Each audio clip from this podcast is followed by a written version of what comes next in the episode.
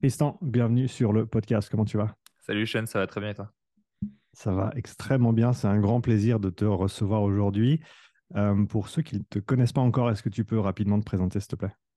Ouais, euh, alors euh, Tristan Pavlak, euh, alors, je suis majoritairement connu pour la chaîne YouTube Iron Human, dans laquelle euh, je parle un peu méthodologie d'entraînement et puis sur, lequel j'ai, enfin, sur laquelle j'ai partagé mon, aventure dans le triathlon, de Mhm. parfait débutant en 2017 jusqu'à jusqu'à euh, l'Ironman de, de Kona, là, il y a quelques mois de ça déjà, ça passe vite, trois mois.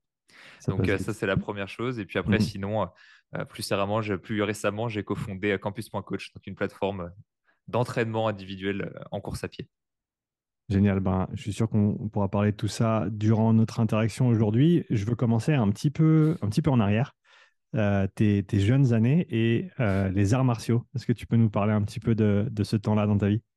Ouais, ouais, c'était, le bon vieux temps, ça. Euh, donc, ouais, quand j'étais plus jeune, avant de commencer cette aventure en 2017 qui a été dévorante, tant de passion qu'en termes de temps, parce que le triathlon, quand on veut y être performant, c'est une activité qui est très chronophage. Euh, donc, ouais, j'ai fait beaucoup, beaucoup d'arts martiaux en étant jeune. Alors, euh, alors, je vais juste donner des noms, mais euh, beaucoup de judo en étant très jeune. Ensuite, j'ai migré vers des arts martiaux vietnamiens qu'on appelle euh, Viet Vo Dao, pour ceux qui, qui, co- qui connaissent, qui les connaîtront, c'est un peu, un peu de niche.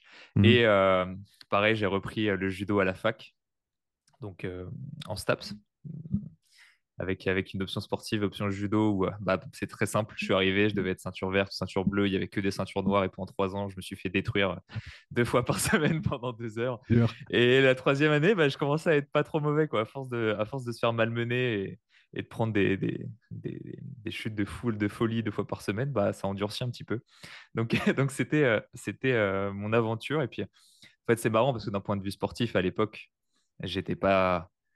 Enfin, je me sentais très investi parce que j'allais m'entraîner trois fois dans la semaine. Et en fait, quand on a une pratique loisir, quand on va à l'entraînement trois fois par semaine, on a l'impression d'être hyper assidu. Euh, bon, j'ai vite, enfin, par le temps après, j'ai fini par m'entraîner trois fois par jour. Donc, euh, rétrospectivement, je me disais, si je m'étais autant investi dans les arts martiaux comme je me suis investi dans le triathlon, mais je serais peut-être champion du monde alors qu'il est. Ouais. C'est toujours marrant d'avoir cette, euh, cette différence de contraste. Mais euh, l'aventure principale que m'apportaient euh, les arts martiaux, c'est euh, vis-à-vis des apprentissages, vis-à-vis euh, des, des- comment on pourrait dire, un peu un modèle de vie, euh, des valeurs que l'on a en tant, en comme avec un grand H. Donc c'est c'est plus sur ça que ça m'a beaucoup appris. C'est ce Mhm. qui m'a aussi permis de voyager, puisque je suis parti trois fois au Vietnam entre deux semaines et un mois à chaque fois. Tu sais qu'aujourd'hui en recherche, il faut parler anglais. Bah, tu vois, c'est marrant de voir que grâce aux arts martiaux, j'ai voyagé à l'étranger à partir de 15 ans. Et Mhm. donc, j'étais obligé de parler anglais parce que moi, mon maître ne parlait pas anglais ou très, très peu. Euh, et en fait, euh, bah, ça a des répercussions directes sur euh, ce que je suis capable de faire aujourd'hui. Donc, c'est un parcours qui est, qui est amusant. Super intéressant. Il y a deux choses sur lesquelles je veux revenir. Tu as parlé de ton environnement d'apprentissage avec des ceintures noires qui t'ont mis dans le mal pendant un bon bout de temps avant que tu émerges. Est-ce que puis, attends, je tu... t'interromps, mais j'ai émergé parce que je fais 1m90 et 90 kilos et j'étais beaucoup plus euh, stock à l'époque qu'aujourd'hui. Donc, euh, ça m'a aidé à, à survivre, on va dire. Ok, bon, bah, c'est bon à savoir. Je me demandais par rapport à ça, au niveau du, de l'environnement d'apprentissage et du niveau de difficulté relatif par rapport aux gens qui sont autour de toi. Tu viens de parler de ça dans le contexte des arts martiaux et d'après ce que je comprends, c'est vraiment quelque chose qui est important, dans, surtout dans ces, dans ces domaines-là, parmi d'autres, c'est d'être entouré par des compétiteurs, des gens qui sont en, en tout cas un cran au-dessus de toi, voire plus, parce que ça va te permettre de vraiment t'améliorer. Est-ce que tu le vois de la même manière pour le triathlon? D'un point de vue sportif ou en tant qu'entraîneur? Sportif? Euh, c'est un peu différent parce que en triathlon, comme euh, je me sens pas particulièrement doué vis-à-vis de, de- des sports d'endurance et que c'était plutôt un- euh, une aventure personnelle, euh, ça me touchait un peu moins. Parce qu'en fait, euh, tu regardes les arts martiaux, tu n'as pas d'autre finalité que l'opposition. C'est-à-dire que c'est toi face à l'autre, tu gagnes ou tu perds, tu te fais détruire ou tu détruis. Donc c'est très enrichissant par rapport à sa relation à autrui, Mhm. parce que bah, tu, tu- tu vis la dualité en toi à partir du moment où tu t'entraînes. Euh, dans le triathlon, c'est pas ça, parce que c'est plus toi vis-à-vis de toi-même. Donc, tu as plus ce truc où bah, tu, tu peux vaincre le toi d'hier et tu vas pouvoir te faire vaincre par le toi de demain.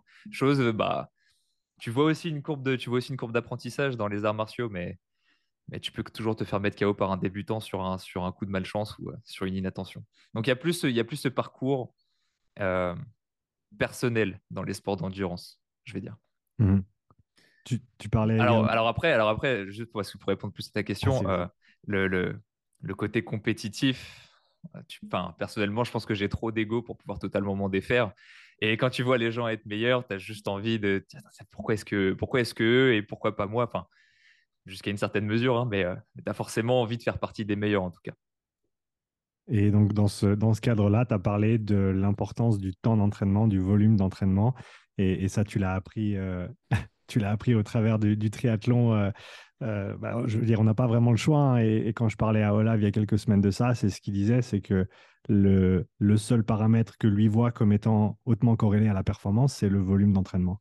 Est-ce que tu es d'accord avec ce, ce, propos? Bah, et, en fait, euh, les, les, chiffres commencent à parler un peu d'eux-mêmes. D'ailleurs, c'est marrant mmh. de voir que quand tu regardes les corrélations, tu as même des corrélations qui montrent qu'au-delà du volume, c'est même le volume fait à basse intensité qui est corrélé à la performance. C'est des choses assez intéressantes à voir. Mmh. Parce que bah, tu te rends compte que si tu fais un très haut volume que à basse intensité, en fait, si tu pousses la réflexion, ça ne va pas fonctionner. Donc, euh, tu as un juste milieu à trouver qui est, hyper stimulant euh, cérébralement. Euh, donc oui, le, volume est directement corrélé à la performance. Est-ce que ça veut dire que si n'importe qui s'entraîne 30 heures, est-ce que tout le monde va devenir ultra performant? Bah, En fait, on a envie de dire non parce qu'on aime bien mettre de la nuance. Mais en fait, j'ai envie de dire oui le seul problème, c'est qu'en route, on va en blesser beaucoup. Ou on va en dégoûter beaucoup, ou euh, beaucoup perdront le goût, ou alors beaucoup n'assimileront pas ce volume. Mais en fait, ne pas assimiler ce volume, ça veut dire forcément quelque part soit se blesser physiquement, soit se blesser mentalement. Une blessure mentale, ça peut paraître bizarre de dire ça, mais euh, au bout d'un moment, tu es tellement débordé que soit tu n'arrives plus à faire tes entraînements. Enfin, c'est des logiques de surentraînement presque. C'est pas pour rien que ça prend des années pour devenir euh, le meilleur dans un sport comme le, comme le triathlon, parce que bah, tu commences pas étant tout jeune avec 30 heures d'entraînement, euh, et, ou en tout cas l'intensité nécessaire pour performer au plus haut niveau, tu ne pourras pas la manifester de manière euh, répétée chaque semaine avant d'avoir accumulé des mois et des mois et des années et des années d'entraînement. Et ben, d'ailleurs, tu peux en, témoigner par ton, ton expérience en triathlon. Ouais, encore, tu vois, ça faisait que six ans donc 6 ans, c'est relativement court. En réalité, tu regardes les triathlètes professionnels aujourd'hui, ils commencent à 12. Donc en fait, euh, tu vois, ça fait 15, 25 ans pour la. Tu, tu regardes Yann Frodeno qui a dépassé la quarantaine, qu'ils en font. Donc 6 euh, ans, c'est ridicule. Et euh, quand j'ai commencé les premiers ouvrages que j'ai pu parcourir, par exemple celui de Joël Friel, toujours du mhm. mal à prononcer son nom. Et c'est marrant parce qu'il me semble que c'est dans celui-là où il y a un chapitre dédié où il explique que pour lui, la première année, tu dois faire à peu près tel volume, la deuxième année, tu dois faire à peu près tel volume, etc. Et que pour lui, tu peux que arriver à des niveaux d'entraînement euh, euh, relativement élevés qu'après 3, 4, 5, 6 ans.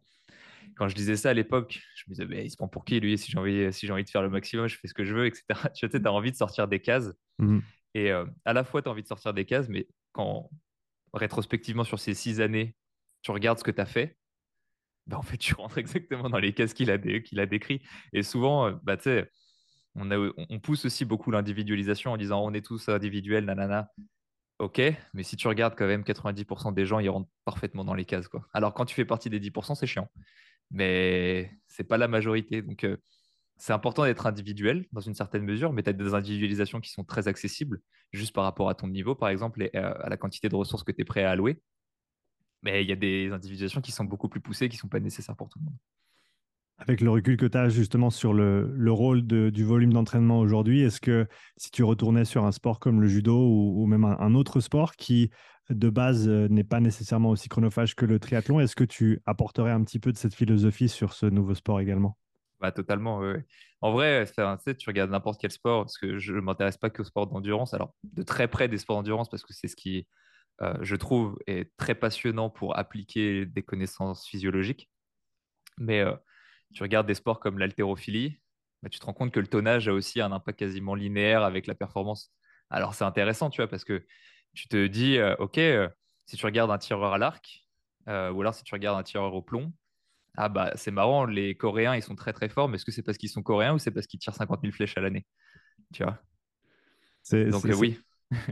C'est super drôle, je m'entends parler parce que j'ai les, les, mêmes références que toi. On a dû lire les, les mêmes papiers et, écouter les mêmes personnes. Je parle toujours de l'altéro et du tonnage annuel. Je parle du biathlon et du volume à basse ah bah, intensité, de la force athlétique. Enfin, c'est ça. Et, peu importe où tu te retrouves sur le spectre de, euh, on va dire, d'intensité de, et de durée, que ce soit un levé ou euh, 10 heures, les, les, mêmes principes s'appliquent. quoi. C'est ça. Bah alors, euh, c'est marrant parce que tu vois, par exemple, je prends, je prends Jean Quincampoix, qui est, euh, qui est un tireur français qui a été euh, médaillé de bronze au jeu de, au jeu de Tokyo. Et euh, tu vois, je regardais son parcours et l'information, la première information que je voulais savoir, c'était combien de, combien de cartouches tu tires par année, tu vois. Mmh. J'ai fini par obtenir l'information plus de 40 000. Mais tu vois, c'est vraiment le truc, combien tu tires, tu vois. Et je lui ai posé la question sur Instagram, etc. Il n'a jamais répondu. Donc, il a fallu, il a fallu il a fallu euh, fouiller. Et euh, sur, euh, pour rebondir sur le fait que tu t'entendes parler, ça, c'est à la fois amusant, mais à la fois, tu vois, quand j'ai vu ta chaîne émerger, parce que je pense que je t'ai découvert, je t'avais envoyé un message à l'époque, je ne sais plus quand est-ce que c'était, mais tu avais interrogé, ah, je ne vais plus avoir son nom, mais bref, celui, le nutritionniste de l'équipe Borans Gros. Tim Podlegar. Exactement, oui. Qu'est-ce que je voulais dire euh, vis-à-vis de lui? Euh, Bref, ok, ok, bah, je t'ai découvert à, travers ça. Hmm. Et euh, j'ai trouvé ça très passionnant de retrouver quelqu'un qui partage quasiment sans limite ses connaissances pour faire avancer le, la connaissance commune. Alors toi, tu le fais en anglais et en français, mais c'est intéressant parce que tu sais, pendant longtemps, on avait une sorte de secret en mode oh, on ne veut pas divulguer euh, les choses que l'on fait parce qu'on a mmh. un avantage concurrentiel, etc.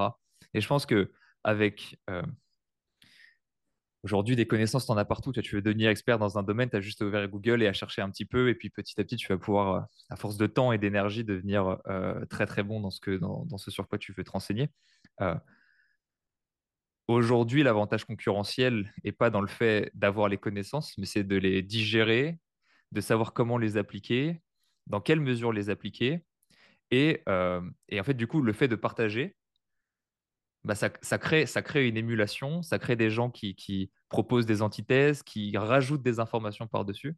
Et donc, en fait, c'est vachement intéressant parce que tu, décuples ta vitesse d'apprentissage parce que les autres te suivent ou, les, ou tu trouves d'autres personnes qui font comme toi.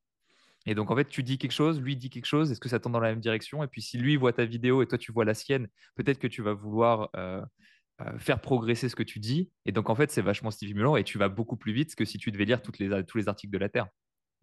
donc, euh, ouais, j'ai trouvé ça très cool de tomber sur ta chaîne.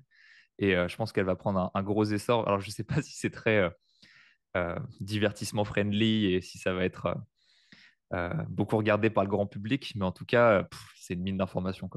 Bah, écoute, merci beaucoup pour, pour ces pour ton commentaire positif à l'égard de, de, ma chaîne. Je, le dis depuis le début, le podcast, c'est mon opportunité d'apprendre euh, et de, continuer à, à, emmagasiner des informations, comme tu l'as dit, et, d'essayer de, d'avoir cet esprit de synthèse parce que je trouve qu'on se retrouve assez rapidement dans des silos d'informations aujourd'hui. Et si tu vas pas chercher à gauche, à droite et au milieu, eh ben, tu as tendance à, à peut-être te refermer un petit peu. Et je pense que si tu n'as pas passé plusieurs années à creuser un certain sujet, c'est pas encore le moment de se renfermer. Il faudrait plutôt aller chercher des avis contraires et, ou contradictoires pour justement trouver, euh, trouver ce qui est juste et ce qui est vrai entre les deux. Euh, tu vas pouvoir me dire, mais par exemple, moi, le moment où j'apprends le plus, c'est quand je prépare une vidéo. Parce que tu as beau avoir des connaissances sur un, sur un sujet, tu vas te challenger pour organiser ta pensée déjà, parce que sinon c'est indigeste pour, euh, à chaque phrase que tu dis, te dire, OK, ça, je le sais parce que je l'ai déjà entendu quelque part, mais où est-ce que je l'ai entendu? Est-ce que je l'ai juste entendu ou est-ce que ça va, ça va un peu plus loin que ça tu vois? Il y a plein de fois où je, je répète des trucs que j'ai déjà entendus en master. Un mec de mmh. l'INSEP qui te dit un truc. Là, très, très récemment, je me suis fait reprendre euh, sur les densités minérales osseuses chez euh, les nageuses de haut niveau. Mmh. Bah, tu, en fait, tu répètes des choses quasiment automatiquement. Alors, ton ego après, euh, c'est-à-dire qu'il faut le, il faut le forcer, tu vois, à, se remettre en question. Mais donc voilà, c'est ce premier truc où tu organises ta pensée, tu remets en question chaque phrase et euh, tu synthétises. Et à partir de là, bah déjà, tu as énormément appris. c'est souvent ce qu'on dit, c'est le meilleur moyen d'apprendre quelque chose, c'est de le faire apprendre à quelqu'un d'autre. Donc ça, c'est la première étape. Et la deuxième, c'est, c'est souvent, tu es sur un sujet et euh, tu as des choses incomplètes, tu as des choses qui ne te satisfont pas, tu as envie d'aller plus loin, etc. Mais tu dis, oui, mais fait, il faut marquer une balise à un moment. Tu vois, il faut mm. marquer un jalon parce que sinon, la recherche, tu t'arrêtes jamais et tu la sors jamais, ta vidéo. Donc, euh, tu as plutôt intérêt à, OK, on fait un état des lieux aujourd'hui, voilà ce que je pense. Parfois, je sors des vidéos, je, je, connais, les, je connais des biais argumentaires que j'utilise dedans. Je sais qu'il y a des choses qu'on pourrait me rétorquer. Quand on me les rétorque, je suis en mode Ah, il l'a vu. mais tu vois, je le sais très bien et je suis en mode Ouais, mais en fait, je préfère sortir cette vidéo et il y a 95% des informations que les gens vont pouvoir réutiliser et vont pouvoir faire un bond dans leurs connaissances. Et puis les 5%, laissez-moi le temps, on va, on va voir après ce qu'on en fait. Tu. Ouais, je suis 100% avec toi là-dessus et je le dis depuis très très longtemps. Depuis que je fais des, des vidéos ou des, des, présentations structurées, c'est comme ça que j'apprends. C'est en synthétisant l'information, c'est en prenant, prenant du temps pour faire sens des choses et essayer de les transmettre pour qu'elles soient euh, absorbables par, par, des, par, par, par autrui. Et ce que j'ai commencé à faire un petit peu plus récemment, euh, parce qu'avant, je, m'engageais dans des, dans des grandes aventures à essayer de distiller un sujet, comme je l'ai fait récemment sur la, sur la zone 2, mais au final, j'ai terminé avec 80 slides et euh, ça fait une heure de vidéo. Alors, moi, j'adore ça, mais c'est un petit peu lourd des fois. Et donc, ce que j'ai décidé de faire maintenant, c'est de raccourcir un petit peu le truc, de prendre en gros une problématique, de poser trois questions principales et d'essayer de les faire en 15-20 slides max. Et, ça me force aussi à être un petit peu plus concis parce que j'ai tendance à partir dans, tous les sens, à essayer de connecter tous les points comme le mec devant son tableau qui dit tout est connecté. Et donc voilà, j'essaye de me brider un petit peu, mais c'est pas toujours facile. Ouais, bah tu vois, c'est marrant, là je suis dans un moment de, on peut dire la vie c'est des cycles, je suis dans un moment où j'ai beaucoup envie de partager. Et là, tu vois, je viens de tourner une vidéo, je ne l'ai même pas encore montée, mais je sais qu'elle va déjà faire plus de 50 minutes. Parce que tu as envie de remettre en question des trucs, mais tu as aussi envie de dire, OK, mais sur le terrain, qu'est-ce que je fais? Mmh Bah Déjà, en fait, en réalité, tu pourrais faire deux vidéos. Tu fais une vidéo de 25 minutes, une deuxième de 25 minutes.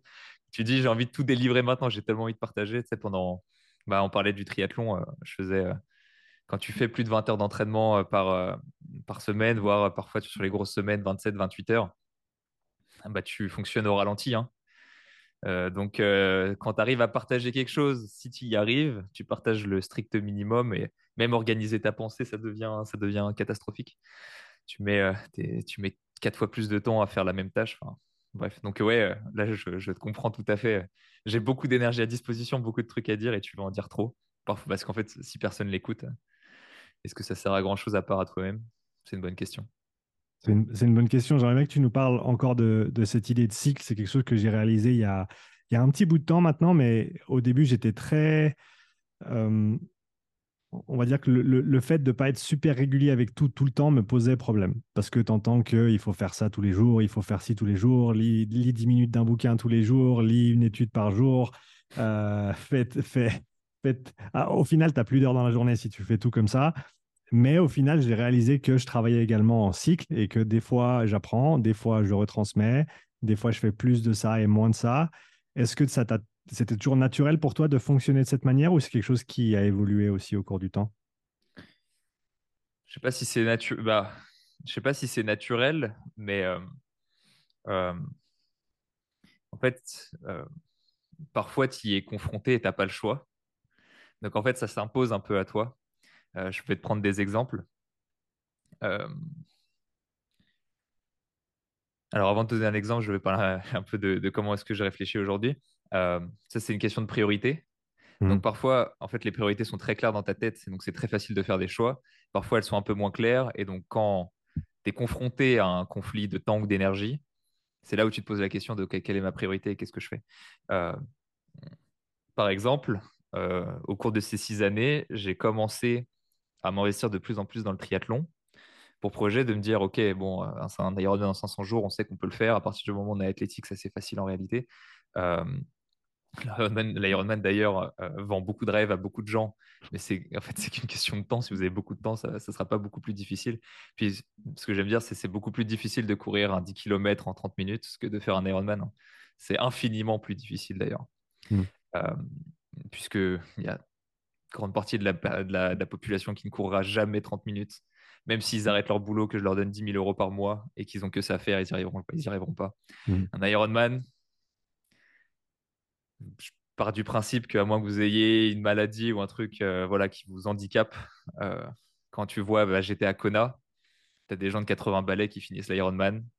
Euh, tu as des. Enfin, bref, en 17 heures, ça se fait quoi. Ouais. Euh, je je m'égare. mais, mais donc, oui, au fur et à mesure de, au fur et à mesure de, ces années, je m'investis de plus en plus. Et donc, bah, tu as moins en moins de temps. Et donc, c'est là où tu te dis, OK, bah, qu'est-ce que je fais maintenant? Est-ce que je ralentis sur le triathlon, mais j'ai l'impression qu'il y a beaucoup de choses à y apprendre, tant en termes de connaissances, en termes d'expérience, en termes de partager avec les gens, etc. Ou bah, je reste là où j'en suis? Et donc là, en fait, tu as un cycle qui s'impose à toi. Ah bah, je vais prioriser le triathlon. Euh, et tu continues, donc tu continues, tu baisses certaines activités, tu baisses euh, ta chaîne, tu vois, tu dis bon bah je fais moins de vidéos, ça fait partie du jeu. Puis au bout d'un moment, tu te dis bon bah je vais aussi devoir euh, travailler moins parce que ça fait partie du jeu. Et puis au bout d'un moment, tu te dis bah je vais devoir aussi moins voir les gens autour de moi parce que ça fait partie du jeu. Et donc en fait, c'est tu, tu finis ton cycle. Mais là où, là où on parle de cycle, c'est que tu sais que ça a une fin. Mhm. Et c'est, tu sais, tu sais ce que tu sacrifies. Enfin, j'aime pas parler de sacrifice d'ailleurs. Tu sais ce que tu mets de côté au profit euh, d'une chose supérieure. Et tu sais que quand cette chose supérieure sera atteinte, tu vas retrouver un équilibre différent et tout ce que tu as mis de côté, tu vas pouvoir le rattraper. Et d'ailleurs, c'est pas rattraper parce que beaucoup de choses que tu fais ensuite découlent directement des enseignements que tu as fait dans ce premier cycle. Donc, euh, euh, tu vois, beaucoup du discours que j'ai aujourd'hui, j'aurais pas du tout le même si je n'avais pas fait ça avant. Euh, si j'avais pas continué dans le triathlon, j'aurais sûrement pas grossi euh, mon audience, j'aurais sûrement pas essayé de euh, challenger mes connaissances, ou alors, parce que au-delà de les challenger, j'aurais trouvé des limites à mon système. On pourrait parler de système polarisé, pyramidal, etc., où j'ai trouvé des limites, mais il fallait que je le fasse Mhm. pour être sûr que c'était une limite. Euh, bah, bref, en fait, si je ne l'avais pas fait, euh, aujourd'hui, je serais la même personne qu'il y a 5 ans et donc bah, je ne serais pas sur ce podcast. Euh, j'aurais pas fait Campus Coach. Enfin, tu vois ce que je veux dire? Donc, ouais, la notion de cycle est importante, mais pour- chez moi, elle est un peu, un peu indue sur... enfin, elle est un peu induite involontairement. Et c'est après où tu réécris l'histoire et tu fais, bah, en fait, c'est un cycle. Est-ce que tu dirais que cette perspective a évolué en parallèle à ta pratique du triathlon? C'est-à-dire?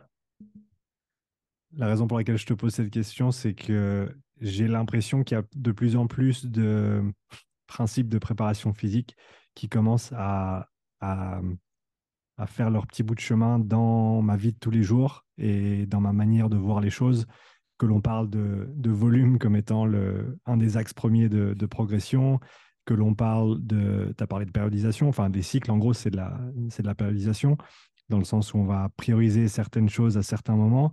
Et c'est pas des choses que c'est pas une manière que j'avais de réfléchir il y a de ça même quelques années. Et je me demandais justement si c'était lié à ta pratique du triathlon qui, bah, de par sa nature, simplement va demander certains cycles de travail aussi et, et certains points focaux à certains moments de l'année pour certaines raisons. Euh, voilà, d'où ma question. Hmm.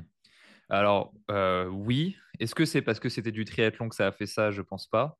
Mais le triathlon, euh, de par ses obligations intrinsèques, euh, m'a forcé à, à avoir ces, ces- ces- enfin, à- à- on a obtenu ces résultats-là, quoi.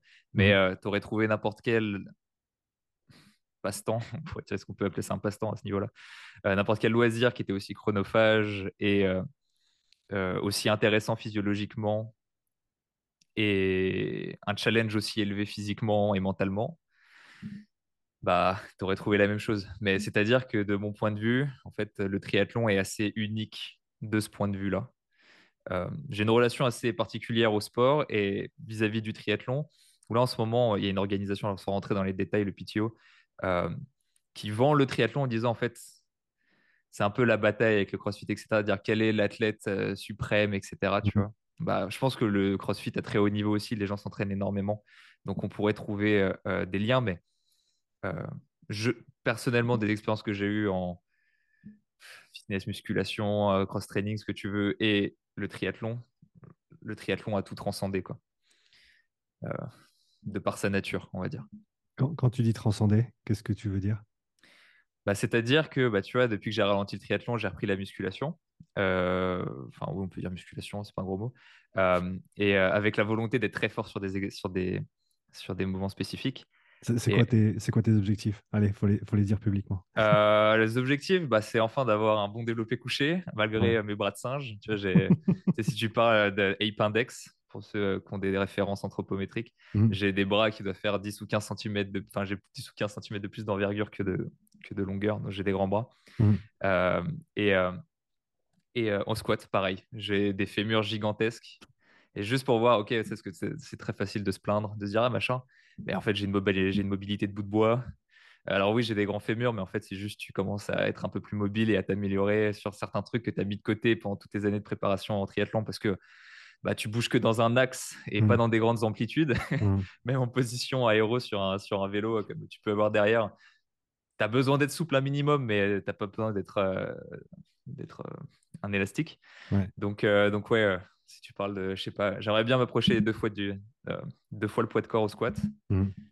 C'est 180 kg, ce serait pas mal d'ici de trois ans. Tu sais, quand on a fait six ans de triathlon avec des projets super long terme, on n'a plus trop peur de parler d'échelles de temps hyper longues. Et, euh, et c'est le principal, on va même le développer couché, je m'en fous, j'ai juste envie d'être fort au squat. c'est cool que tu aies, que basculé euh, du côté sombre de la préparation physique pour te, te remettre dans la muscu. Oui, bah attends, et du coup, j'ai pas fini. Est-ce que, euh, tout, ça pour, tout ça pour dire que pourquoi est-ce qu'on parle de transcender? Hmm. Parce que quand je suis sur mon banc à prendre mes 3-4 minutes de récup, y a, y a, je ne sais pas si tu as euh, interviewé Rudy Koya, euh, qui à l'époque, à l'époque écouté, beaucoup ce qu'il disait. il y a une phrase qui m'a marqué, et ça, me fait encore rire aujourd'hui. Et, donc lui est très pratiquant de musculation, donc s'il y a une personne qui est autorisée à dire ce que je vais te dire, c'est bien lui. Il disait tous les gens qui pratiquent la musculation et qui sur leur profil Instagram écrivent le mot athlète vous n'avez aucune idée de ce que c'est qu'être un athlète parce que être assis sur un banc, c'est pas athlétique. Et en fait, je ressens exactement ça. Je suis sur mon banc trois minutes. Alors, ouais, pendant la série, c'est hyper intense. Tu vas grinder ta barre pendant, pendant 10 secondes, mm. mais tu es assis, es, assis pendant trois minutes. Quoi. Et quand tu pars rien que sur un footing, en fait, tu es dans ton effort. Alors, oui, ça te prend du temps, mais tu es impliqué tout le long. Et quand je te dis pendant 30 minutes, c'est quand tu n'es pas 6 heures sur un vélo. Parce que pendant tes 6 heures sur le vélo, tu es investi physiquement de bout en bout. Et alors, si en plus tu rajoutes des intervalles, des trucs, des machins, euh, c'est autre chose. Alors après, quand tu pousses, toutes les, quand tu pousses toutes les, tous, les, tous les sports dans un domaine élite, euh, j'irai pas dire hey, ma pratique loisir du triathlon était beaucoup plus difficile que euh, la pratique élite d'un powerlifter aux Jeux Olympiques, tu vois, qui est un truc horrible. Mais je trouve qu'il y a quelque chose là-dedans.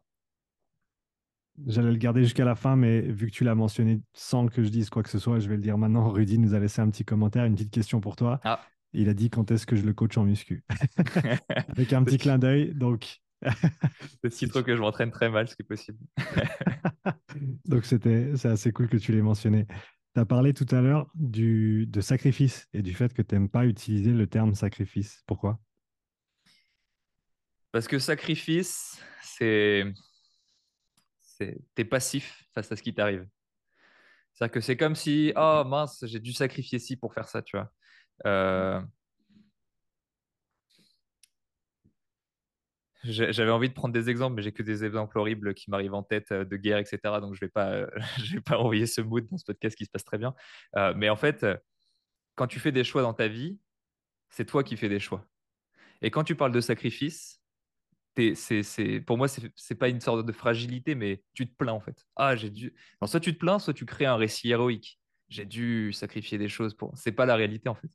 Ou alors, si tu n'en as pas conscience, bah, c'est que tu es inconscient justement et que tu fais les choses sans mesurer le pour et le contre. Et euh, quand euh, pendant la préparation, tu fais 6 heures de vélo le dimanche, enfin le samedi et le dimanche, tu vas courir 2 euh, heures et quart. Et puis peut-être qu'avant tes 2 heures et quart, tu vas avoir euh, un vélo d'une heure et demie pour te préfatiguer à l'heure de course, machin, bah, c'est pas un sacrifice en fait. Parce que ouais, je vais pas manger avec euh, ma mère qui m'avait invité parce que si, mais c'est voulu. Donc à partir du moment où c'est voulu, c'est un investissement, c'est pas un sacrifice. Simplement. C'est juste, c'est juste sémantique.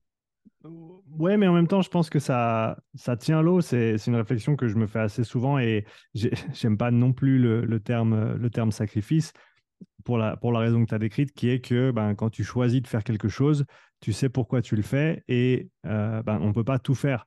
Donc, euh, je, préfère presque parler de priorité que de, euh, que de, que de sacrifices. Alors après, voilà, est-ce qu'on doit parler de, prioriser ses entraînements par rapport au, temps qu'on passe en famille? Ben, À un moment donné, oui, parce que, parce, que, parce que la performance a un coût et que si on n'est pas prêt à investir ce, ce, montant euh, temporel-là, et eh ben, on ne va pas pouvoir atteindre nos objectifs.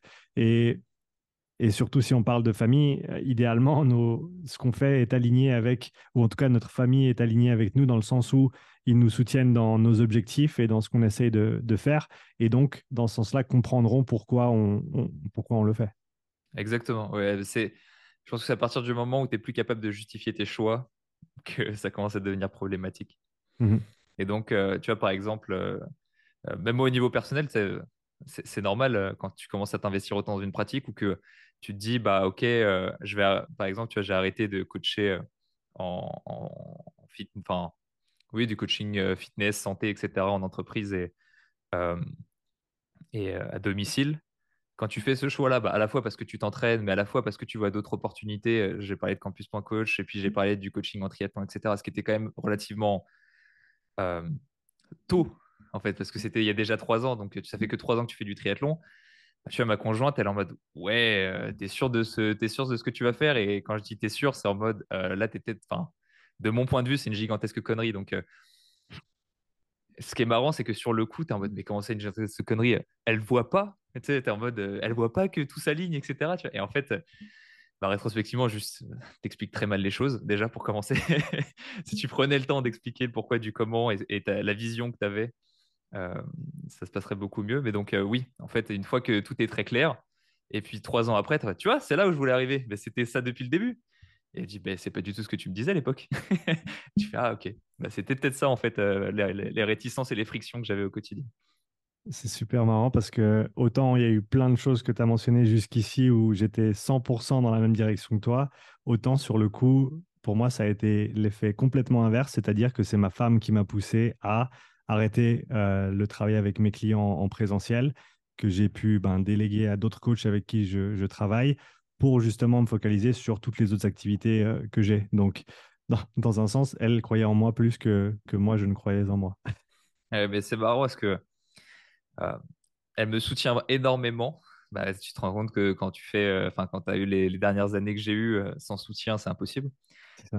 et c'est j'ai des petits points comme ça, alors que je ne vais, pas, vais pas répondre euh, ici, mais il y a eu des petits points de friction particuliers euh, au sein de ces six années qui m'ont obligé à des moments clés à faire front, à défendre mes opinions et à être très clair envers moi-même et qui en final m'ont énormément fait grandir. Donc euh, en fait, hormis ces quelques points très précis, bah, c'est exactement ce que tu décris, c'est un, soutien qui te pousse vers le mieux. Et puis, euh, en vrai, euh, euh, je pense que c'est la notion d'ambition est, énormément catalysée par, par, ces personnes autour de nous. Mais, mais ouais, ces points très précis, en fait, ont eu des enjeux extrêmement importants personnellement et pour la suite. Parce que faire front pour ses idées, parfois, c'est important. Quand il faut. Quand il faut. C'est très, très bien dit. Si on revient un petit peu sur ton parcours, la transition arts martiaux, triathlon, est-ce qu'elle s'est faite euh, rapidement? Est-ce qu'il y a eu des étapes intermédiaires? Et, comment tu as choisi le triathlon? Ouais, euh, alors euh, ça s'est fait progressivement en réalité. dans mon club à l'époque, alors je suis deuxième dan d'arts martiaux vietnamiens. bon, j'étais professeur adjoint, on pourrait dire, dans, mon école, donc bénévolement. Et d'ailleurs, j'arrête pas. Je, je l'ai dit plusieurs fois et je l'ai dit très récemment sur un autre podcast, mais pour tous les gens en STAPS qui vont nous regarder peut-être, euh, ou bref, qui veulent, qui veulent aller dans le domaine de l'activité physique, euh, investissez-vous quand vous êtes jeune bénévolement, parce qu'en fait, ça s'appelle, vous avez du temps, vous avez de l'énergie à, à, mettre là-dedans que vous n'aurez peut-être pas dans 10 ans. Et en fait, quand vous allez finir vos études, vous aurez tellement d'avance, que ce soit pédagogiquement, que ce soit encadrer un groupe, que ce soit comment s'adresser aux personnes, euh, que ce soit même bah, tu le sais parce que tu fais des séminaires et peut-être que bah, tu as entraîné des gens. Entre ce que tu prévois et ce que tu appliques sur une séance, il y a énormément de différences. Tu arrives, tu as ta séance, tu es tout, es tout joli, la séance elle est nickel, elle est carrée, elle est lustrée. Et tu arrives et puis la meuf elle te dit bah, J'ai mal à la cheville. Ah, bah, qu'est-ce que je fais? Et l'une des compétences alors les, les, plus magiques que mon professeur euh, d'arts martiaux à l'époque m'avait apprise, enfin bref, une longue histoire, c'est d'être un caméléon. Quel que soit ce qui t'arrive, fais comme si tout était déjà prévu. Ouais, mais t'inquiète, on va t'amener là-dessus, on va faire ci. tu vois, je prends des exemples au, Vietnam. on arrive sur un festival international d'arts martiaux. Donc là, tu as, les grands ponts des arts martiaux vietnamiens, machin. Et on te dit, bon, ok, bon, bah, dans 30 minutes, c'est à vous. Et on dit, mais comment ça, dans 30 minutes, c'est à nous? Il dit, ouais, une démo, machin, vous passez pendant 10 minutes. Et là, on est trois, tu vois. Il y a moi, mon prof, et puis mon meilleur ami. Il dit, mais comment ça, c'est à nous, là? On n'a rien, tu vois? Et donc, pendant 30 minutes, tu en mode, allez, vas-y, euh, soyons un caméléon, tu vois, faisons, faisons en sorte que ça arrive et que les gens n'y voient que du feu. Et tu descends de scène et les gens sont, putain, c'était ouf. Ah, vous avez bien représenté la France, machin. Et tu en mode, des années de prépa, ça. Hein. Fait, pas du tout, tu vois. Ouais, c'était trop marrant. Mais, euh, mais euh, je sais même pas pourquoi je te racontais ça. Euh, oui, la transition entre, entre ouais, la transition entre, entre triathlon et, et, et arts martiaux. donc, oui, c'était par rapport au fait que les gens doivent s'investir bénévolement, etc. Bref. dans un premier temps, j'ai commencé le triathlon. et ce que j'ai fait, en fait, je, avant, je m'investissais beaucoup physiquement dans des entraînements d'arts martiaux, c'est-à-dire en tant qu'entraîneur, j'étais très investi physiquement. Et petit à petit, je m'investissais de moins en moins physiquement. Euh, je ne sais pas si c'est très clair comme, euh, comme notion, mais mmh c'est comme si en tant qu'entraîneur d'athlétisme, tu faisais toutes tes, toutes tes séries avec tes athlètes ou juste tu es sur le bord avec un chrono. Bon, bah, au début, je faisais toutes les séries et puis au début, à la fin, j'ai fait que la moitié et puis à la fin, j'avais que le chrono. Bah, c'est un peu, un peu le même processus. Euh, donc ça, ça a duré deux ans. très attaché émotionnellement à ce club, très attaché émotionnellement à mon entraîneur, évidemment. et, je crois que c'était juste avant, juste avant le Covid, fin 2019, où j'ai dit bon bah, en vrai, euh, je me trouve, enfin, j'ai plus le temps déjà pour commencer. Euh, j'ai plus euh, la même envie parce que quand tu arrêtes de pratiquer quelque chose, au bout d'un moment, tu commences à bah, être moins pertinent. Tu sais, tu perds tes réflexes quand tu montes des, quand tu montes des mouvements. Bah, tu vois que c'est pas aussi fluide, ça bouge pas de la même manière. Tu vois, tu vois pas ton regard, il est plus, il a plus la même chose quoi.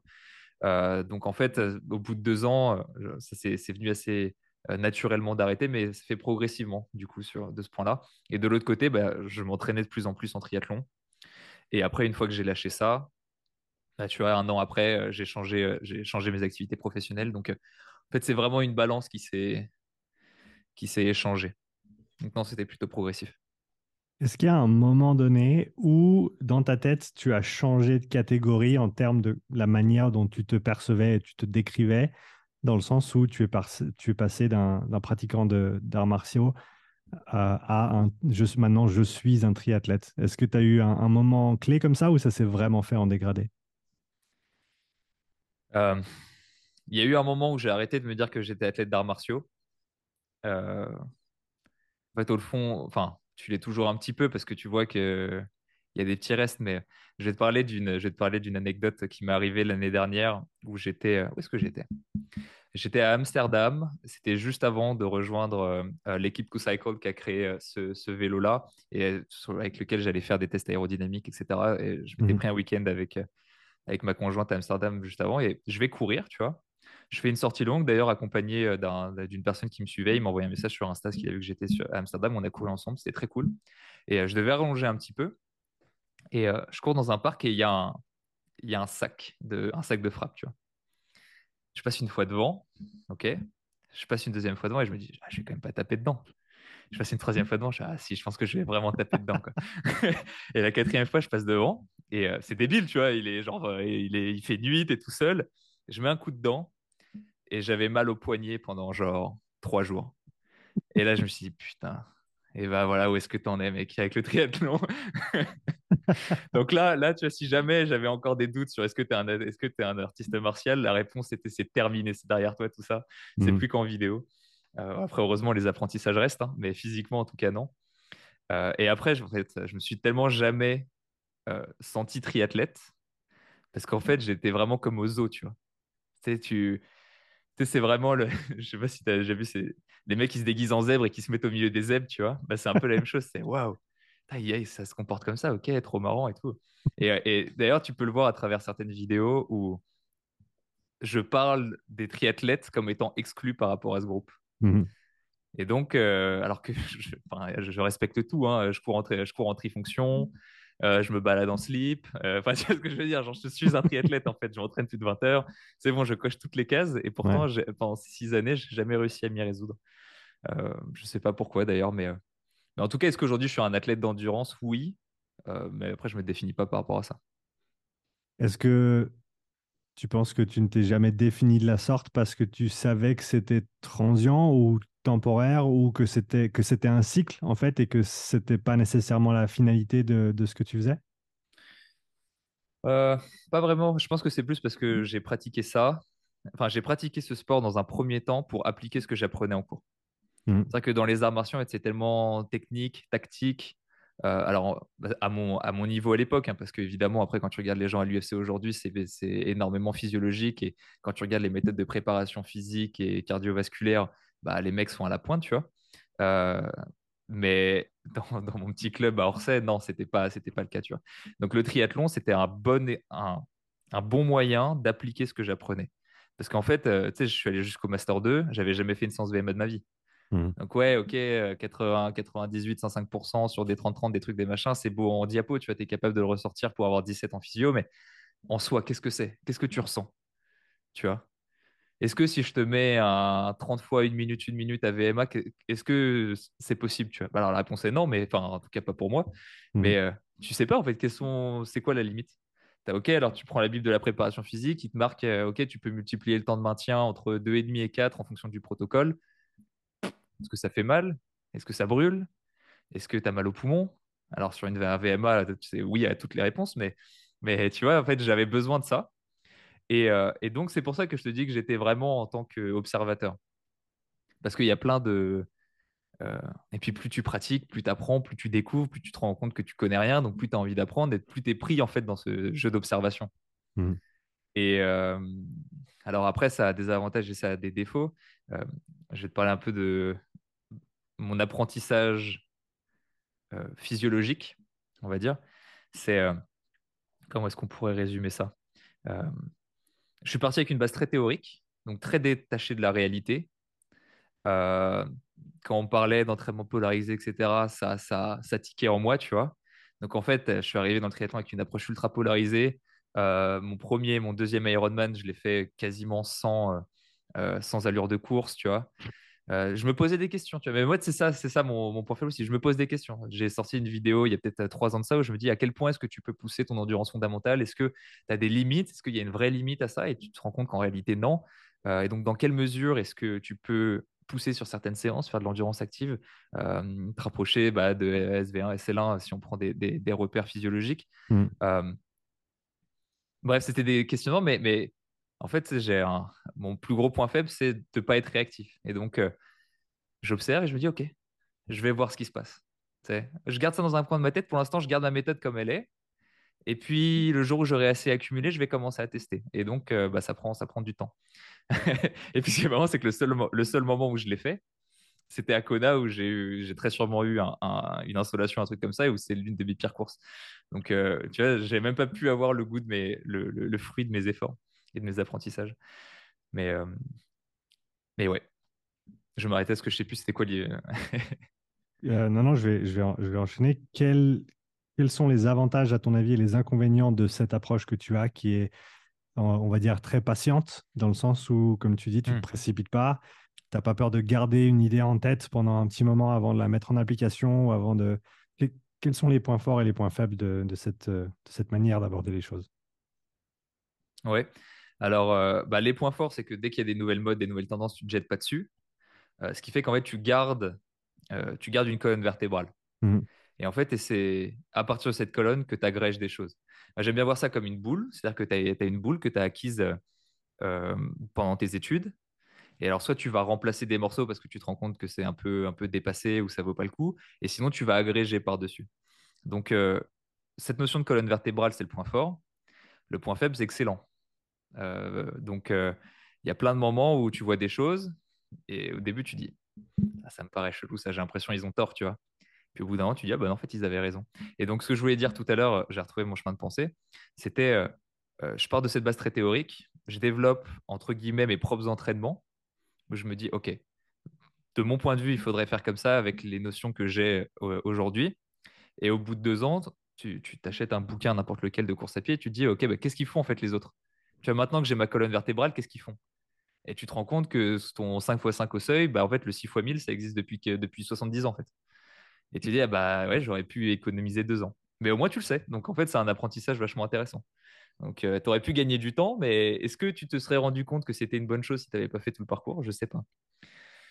Donc, euh, voilà le point fort et le point faible, euh, grosso modo. Tu as parlé de cette approche polarisée que tu as employée à tes débuts dans le, dans le triathlon. Quels autres aspects de tes connaissances théoriques antérieures as-tu fait évoluer depuis que, que, tu as pratiqué ce sport?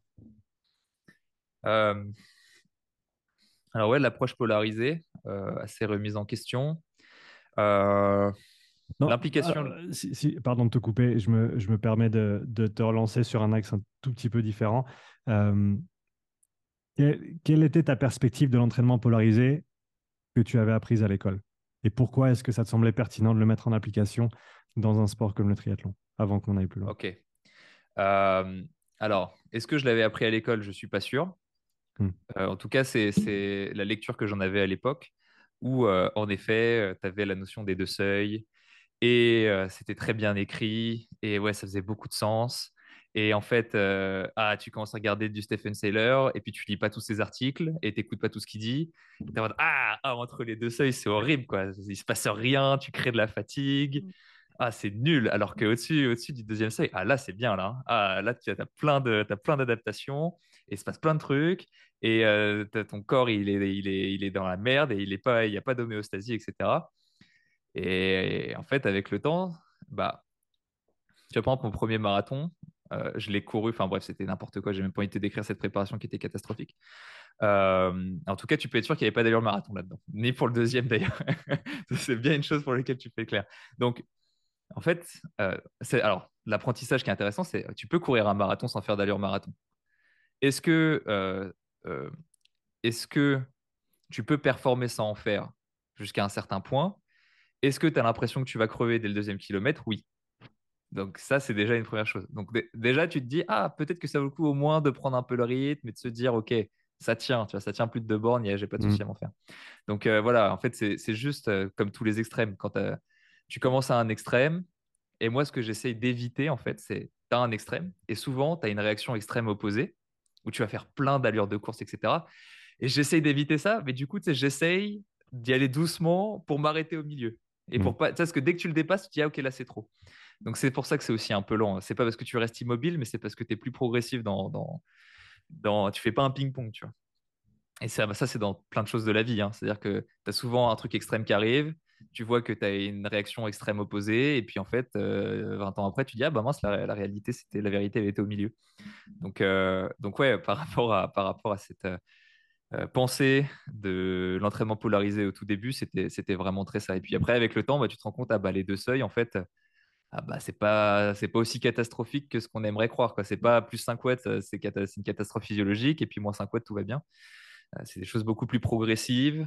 Et au bout d'un moment, tu te rends compte que c'est bizarre, je m'entraîne entre les deux seuils et je progresse. Ah, c'est con ça, tu vois. Et puis après, tu tombes sur le papier de Stephen Seller. Alors, c'était chez des débutants, mais euh, en gros, il les entraîne n'importe comment, il fait un truc polarisé, un truc pas polarisé, un truc au seuil, et puis euh, tout le monde progresse pareil. Ah, c'est chiant aussi ça, tu vois.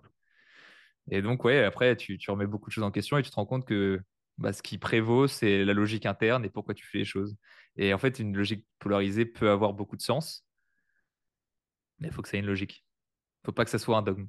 Ce qui m'a toujours impressionné ou halluciné, c'est un, terme un petit peu fort. Ce qui, ouais, qui m'a toujours euh, marqué, on va dire, c'est le, le, fait que les gens parlent de ces concepts-là dénus de contexte et dénus d'implication de, temporelle, c'est-à-dire que, bah, comme tu l'as dit, une approche polarisée peut tout à fait avoir son sens, même pour un sport qui n'évoluerait pas dans le, disons, dans le domaine sévère, mais à certains moments de l'année, ça peut tout à fait avoir son sens de faire ce genre de travail. Et que, du coup, on se retrouve à parler de concepts qui sont quand même assez euh, impliqué, dans le sens où ça couvre énormément d'autres de, d'autres champs bah, d'entraînement, de, la philosophie de la planification et autres, mais qu'on s'arrête à dire simplement l'entraînement polarisé, c'est bien ou pas bien, et qu'il n'y a, y a rien de plus. Et, ça me semble presque aberrant de parler de ces concepts-là sans parler du sport en question, de la personne qu'on a en face de soi, du moment de l'année où, où, on se trouve. Qu'est-ce que tu en penses? Ouais, totalement. totalement. Tu, sais, as des... tu développes des principes euh, d'entraînement. Euh, et c'est très marrant parce que même à l'époque où j'étais très polarisé dans mon approche, j'avais quand même ces, ces principes. Euh, un qui est le principe de spécificité. le deuxième, c'est progressivité. Je me souviens plus du troisième, mais qu'importe. et en fait, tu gardes ce même principe, mais juste tu, tu changes la manière dont tu l'appliques. Mmh. C'est-à-dire que ouais, tu es spécifique, mais à partir de quand est-ce que tu es spécifique Avec quelle progressivité tu deviens de plus en plus spécifique Et c'est là où en fait chacun a sa, chacun a sa logique. Tu prends, euh, je tu prends Den Plus par exemple, lui il va avoir sa logique. tu vas prendre Kenato, je sais plus c'est quoi son nom, bah lui en fait il va en avoir une autre. Tu vois, c'est-à-dire que chacun va appliquer ses principes un peu à, la louche et, enfin à la louche, empiriquement ce qu'il pense être le mieux, et tu te mmh. rends compte que ça fonctionne. Et c'est marrant parce que bah, tu entraînes des gens au marathon qui font de l'allure marathon depuis 20 ans et qui ont des chronos que tu n'atteindras sûrement jamais. Et quand tu arrives, bah, tu te mets des œillères, tu dis ouais ça marche, mais c'est trop flagrant pour que tu acceptes de remettre ton logiciel en cause tout de suite. J'en suis pas là encore dans mon apprentissage. Je veux pas savoir ce qui se passe parce que ça me détruirait en fait. C'est un peu ça. Je pense que c'est, moi en tout cas, j'ai un côté un peu protecteur où tu es en mode, tu sais que ça existe, tu sais que tu vas y tendre, mais tu sais que c'est pas le moment. Donc ça peut paraître bizarre pour des gens parce que bah, forcément, tu as envie de savoir le plus possible, le plus vite possible. Mais parfois, il faut accepter de ne pas savoir pour faire ses tests et pour mieux, savoir la même chose plus tard. En fait. ça décrit exactement mes premiers pas dans le monde de la, de physiologie et l'exercice. Parce que je me rappelle avoir vu les contenus. J'ai commencé à m'intéresser à ce monde-là au travers des contenus de quelqu'un qui s'appelle Evan Pycon, qui était dans le CrossFit à l'époque et qui parlait de tout ça euh, de manière très, très éloquente et très concrète. Euh, et je me rappelle avoir vu son contenu, je pense, un an et demi auparavant, avant que vraiment je me plonge dedans, et de voir ce qu'il disait, et de voir que ça allait complètement à l'encontre de ce que je pensais à ce moment-là, et de me dire, comme, comme tu viens de le dire là, je suis pas prêt. Non, là, là, je peux pas. Là, je peux. Je suis pas. Je suis pas à un moment de, de ma vie, de ma carrière, de mon évolution pour remettre tout ça en question parce qu'en plus, c'était des trucs, tout ce qui est du, travail de conditionnement. J'avais lu euh, Ultimate MMA Conditioning, Joel Jameson, j'avais, lu tout ce qu'il y avait à lire de Charlie Francis sur le high-low, euh, donc l'entraînement, bah, on va dire la, structure de semaine polarisée et, plein d'autres concepts qui, avaient tout leur sens pour moi. Et le fait que quelqu'un vienne me réexpliquer le, les filières énergétiques, la manière dont elles sont intégrées, qu'elles fonctionnent ensemble, c'était simplement trop pour que je puisse l'assimiler à ce moment-là. Et je me suis, je me suis dit, comme tu l'as dit là, là, je peux pas. Et du coup, j'ai attendu et j'y suis revenu un an et demi plus tard par la force des choses. Et là, ben, ça, je me suis engouffré dedans et j'en suis toujours pas ressorti.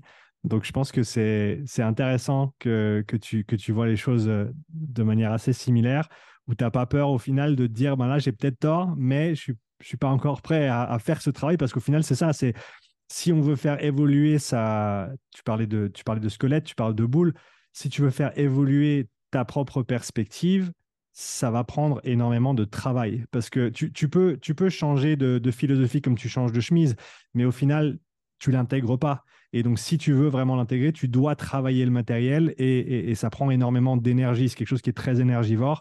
Et euh, peut-être que c'est un petit peu de, de, sagesse de ta part de savoir que ben, à ce moment-là, je n'ai pas, les, pas les ressources pour, euh, pour faire ce travail-là. Bah, si on reprend cette logique de la boule, tu, vois, en fait, tu pourrais me dire que c'est une planète. Tu agrèges des trucs parce qu'il y a la gravité. Hmm. Et puis parfois, la connaissance est tellement disruptive que c'est une météorite, tu vois. Est-ce que tu as vraiment envie de prendre la météorite de plein fouet? Et parfois, tu en ouf, celle-là, on va la laisser passer. Et puis, euh, on verra plus tard, tu vois. Euh, après, tu vois, on peut prendre l'exemple de l'entraînement polarisé, parce que c'est ce qui, ce, qui, ce qui parle le plus aux gens, en tout cas peut-être ceux qui vont nous écouter euh, et qui viennent du monde du triathlon, en fait, euh, c'est exactement ce qu'on disait au tout début. Qu'est-ce qui importe en fait dans l'approche polarisée? Est-ce que c'est le fait d'être polarisé ou est-ce que c'est le fait d'avoir un volume? C'est le fait de faire beaucoup de basse intensité et c'est le fait de, de, gérer ses proportions. Est-ce que c'est pas ça en fait le principal? Et, pour, et pourquoi est-ce que genre, tu peux pas faire tout ton volume à haute intensité. En fait, c'est ça, c'est ça le vrai truc. Et puis euh, après, bah, tu te rends compte que genre, c'est une question de stress et d'équivalence. quoi. C'est-à-dire que, en fait, un entraînement, que tu le fasses à une intensité ou une autre, euh, il y a la notion de TSS. Alors, la notion de TSS, euh, je la trouve un peu à chier, mais en tout cas, la philosophie du TSS, c'est bon. Tu mmh. pourrais dire, bah, en fait, ton entraînement, ce qui importe, c'est un niveau de condition physique, donc c'est un niveau de TSS. Si on part du principe que le TSS est bon, ce qui n'est pas vrai. Mais, mais voilà. Et alors, ce que tu disais tout à l'heure, c'était assez, intéressant, assez intéressant parce que j'ai vécu la, même truc. Tu prends n'importe quel bouquin, tu le lis une fois, tu fais ta vie, tu le euh, bouquin de physiologie évidemment, je parle. Tu le rouvres deux ans après. Putain, c'était marqué là tout le long. Peut-être tu l'as lu, mais en fait, ça, en fait, tu comprenais pas ce que le mec te disait. Mmh. Et, donc, euh, et donc ouais, c'est marrant, tu vois. Et puis tu le rouvres quatre ans après. Mais, attends, mais ce schéma, je l'ai pas vu à l'époque, mais en fait, il est, genre, il y a tout dedans, tu vois. Enfin bref, donc euh, oui, on vit ça tous les jours. Hein. Et, ouais, c'est, ça c'est fascinant, le, fait de relire des livres, de relire des études, de, revisionner du matériel ou de reparcourir du matériel que tu n'as pas vu depuis un moment. On, se rend, je pense qu'on ne se rend pas assez compte à quel point notre prisme change. La, la chose au travers, le, prisme au travers duquel on voit notre réalité et, les, modèles qu'on a en tête à un, un instant donné et l'impact que ça a sur la manière dont on va consommer le, contenu autour de nous. Exactement. Exactement. tu vois, on prend l'exemple d'un, d'une étude scientifique. Tu vas la lire, tu vas, tu vas lire euh, la conclusion, la discussion, le protocole, machin. Euh, tu vas la relire deux ans après, parce que tu vas baser une partie de ta philosophie à partir de là. Puis tu vas affiner tu vas dire Ah, mais en fait, ok, le protocole a duré 16 semaines et c'était sur des débutants. C'est pour ça que j'ai vu l'inverse quand c'était sur euh, deux ans et euh, sur des élites. Hmm. Tu vois, c'est comme ça que tu agrèges en fait et, que tu trouves de la nuance. Parce que si tout est nuancé au départ, qu'est-ce que tu mets en place? Tu, tu, mets en place de la nuance? Bah non, ça marche pas. En fait, faut, faut, la personne, il faut lui dire de courir et puis il faut lui donner un nombre de répétitions et, et une durée. Donc, qu'est-ce que tu fais avec ta nuance? Bah, t'en fais rien en fait. Donc, donc au bout d'un moment, il faut, il faut avoir une colonne vertébrale que tu peux appliquer et tu l'as fait, tu l'as fait progresser petit à petit. Pour les personnes qui seraient enclins à peut-être changer de philosophie comme ils, comme ils changent de chemise, quels conseils tu pourrais leur donner pour justement euh, peut-être être un petit peu plus patient et, et intégrer un petit peu mieux le, bah, les principes et les méthodes et les choses que, auxquelles on peut être confronté ou qu'on peut trouver via les, recherches qu'on fait Ouf, ou la colle. Euh, commencer par. Euh, alors après, tu sais, c'est marrant parce que je suis tellement l'extrême inverse que est-ce que je suis la bonne personne pour donner des conseils à l'opposé du spectre? Je sais pas, mais. Euh, peut-être. mais alors, soyez 10% de ce que je suis. Soyez un peu sceptique, déjà. Je pense que le scepticisme, c'est important. Alors, essayer d'agréger, de dire, euh, un peu de physiologie pour baser tous ces principes-là. Alors là, la physiologie change, etc. Et puis, je vais réutiliser une image que j'aime bien. C'est à l'époque, ce que je disais, c'est soit tu peux, imagine un éventail, tu peux apprendre toutes les déclinaisons d'entraînement que tu veux et tu as le bout de l'éventail. Ou alors tu peux apprendre la physiologie qui est, qui est le bas du V en fait. Donc, qu'est-ce que tu fais? Soit tu apprends la physiologie et tu vas euh, par toi-même découvrir chaque entraînement, ou est-ce que tu apprends chaque entraînement et puis après, peut-être que tu vas essayer d'aller vers la physiologie. Donc, euh, on peut partir du principe que ceux qui vont changer tout leur truc de l'éventail, et puis moi, je suis au bout, et puis il faudrait trouver un milieu des deux. Donc, euh, je pense avoir une base physiologique, se remettre en question, et puis être un peu sceptique. Je ne sais pas si c'est une bonne réponse, mais ça peut être un bon départ en tout cas. J'aime l'idée de de s'attarder un petit peu et de prendre un peu plus de temps pour comprendre les mécanismes sous-jacents parce que comme tu le dis, au final, les entraînements, ils émergent de ces propriétés physiologiques et des, des choses que peut-être même il y a des dizaines d'années, on ne connaissait pas parce qu'on ne pouvait pas les mesurer, mais de par les structures d'entraînement, comme tu l'as dit, euh, ton, ton, ton 6 x 1000, il existe depuis toujours et euh, ils n'avaient pas nécessairement accès à toutes les mesures qu'on a aujourd'hui pour dire que c'est pour telle et telle raison qu'on va faire cet entraînement-là. Mais au final, l'effet, la, réponse physiologique est, la même et, et, on comprend maintenant peut-être un petit peu mieux pourquoi on, on va l'utiliser.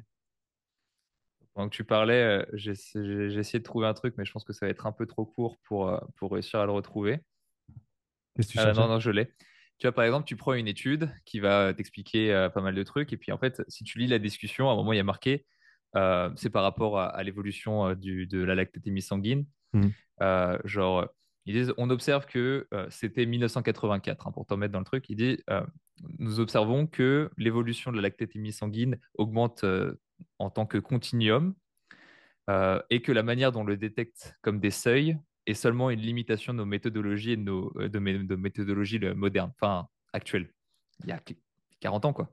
Mhm. Donc euh, ça, c'est marrant de voir qu'en fait les physiologistes, même eux, ils sont en mode, Eh, on trouve ça, mais on sait que c'est faux, mais en tout cas c'est ce qu'on trouve. C'est ce qu'on est limité, on peut pas, on peut pas faire plus quoi. Donc c'est un bon, un bon exemple. Je te l'ai pris parce que vraiment, euh, je l'ai souligné il y a genre deux heures.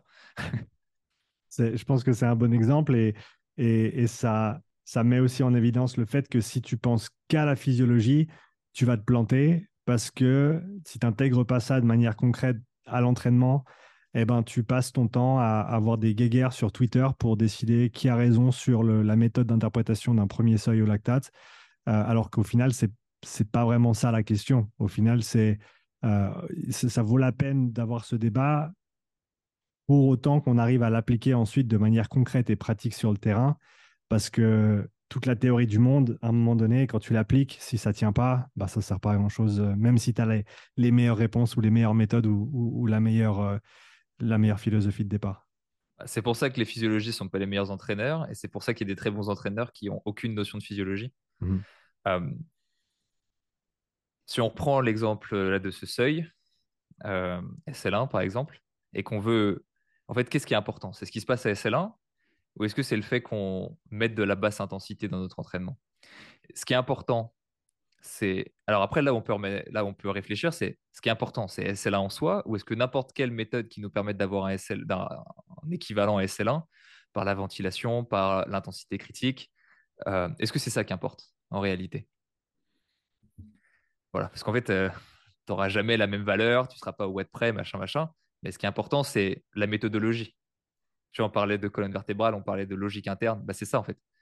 Et donc, la personne qui va dire, ouais, il n'y a que euh, les relevés lactiques qui vont nous permettre d'avoir euh, la science infuse sur machin, bah, tu vas en avoir un autre qui va te dire, bah non, en fait, parce que euh, les relevés lactiques vont pas te renseigner sur la quantité, sur le volume, mais que sur une concentration. Donc, par contre, moi, avec mon, mon, mon truc pour, pour les échanges gazeux, bah, je peux relever euh, la quantité de graisse qui est, euh, euh, qui est, qui est vraiment utilisée et par rapport aux glucides. Donc en fait, c'est beaucoup plus intéressant parce que ce qu'on veut, c'est brûler des graisses. nanana. Et puis il y en a un autre en Nouvelle-Zélande qui va dire, eh ben ouais, mais en fait, au-dessus du seuil 1, comme tu hyperventiles, tu te rends compte que tu peux pas vraiment savoir la quantité de graisse que truc. Et en fait, c'est jamais, c'est sans fin. Et qu'est-ce que tu fais? Bah, tu fais de la basse intensité euh, sous tout ça en fait. Mm. Et tu essayes parfois sur certains entraînements d'aller pousser le curseur, d'aller faire un peu plus. Euh, tu vois, bah, bah, on prenait tout à l'heure euh, euh, l'exemple de Paul Logar. Je ne voudrais pas le paraphraser ni, lui prêter des, mots qu'il n'a pas, pas dit. D'ailleurs, peut-être que si je, ré, je, je réécoutais ses interventions, genre deux ans plus tard, j'aurais une lecture différente de ce qu'il dit. Mais grosso modo, c'est bah, bien sympa. Mais la basse intensité pour brûler des graisses, ok. Mais les sprinters euh, brûlent beaucoup de graisse et pourtant ils font pas de basse intensité. Euh, qu'est-ce qui, qu'est-ce qui prévaut? Est-ce que en fait, le, tous, tous les entraînements qui permettent un développement euh, de ton système mito- mitochondrial, par exemple, et de leur densité, bah, permettraient potentiellement de, faire, de brûler plus de graisse, et pourtant, tu peux avoir ces adaptations-là sans faire de basse intensité? Enfin, tu vois, c'est sans fin. Je sais, si Mhm. tu peux faire des... C'est ce que tu disais tout à l'heure, le même le mec devant son tableau avec plein de fils rouges. Et ce qui, ce qui compte, c'est ce que tu mets en place. Oui, absolument. Vu qu'on est sur le, le sujet de la physiologie et que c'est un sujet qu'on affectionne tout particulièrement tous les deux, quels autres concepts tu as explorés dans tes aventures euh, dans le triathlon? J'allais dire en tant que triathlète, mais je me suis retenu, euh, vu que tu n'en étais pas un apparemment. Donc, euh, que- quelles idées ou quels concepts as-tu appris durant toutes ces années qui t'ont vraiment marqué et qui forment le socle aujourd'hui de la manière dont tu réfléchis à la performance en endurance dans le corps humain? Petite question. Ouais, tout à l'heure au début, tu me disais alors je te donne une trame ou euh, je te non, surprends-moi. Ouais. Euh, Ok, Euh, là ça va être. Attends, j'aime bien, j'aime bien réfléchir aux questions, mais à la fois, je sais que laisser des blancs dans les, dans les podcasts, c'est pas Laisse, forcément. laisse un blanc, les gens ils peuvent attendre 15 secondes. Ça fait une heure qu'ils sont avec nous déjà, ils peuvent attendre 15 Ouais, secondes. c'est vrai. Maintenant, les gens, il ne reste plus que les patients. Euh, Ok.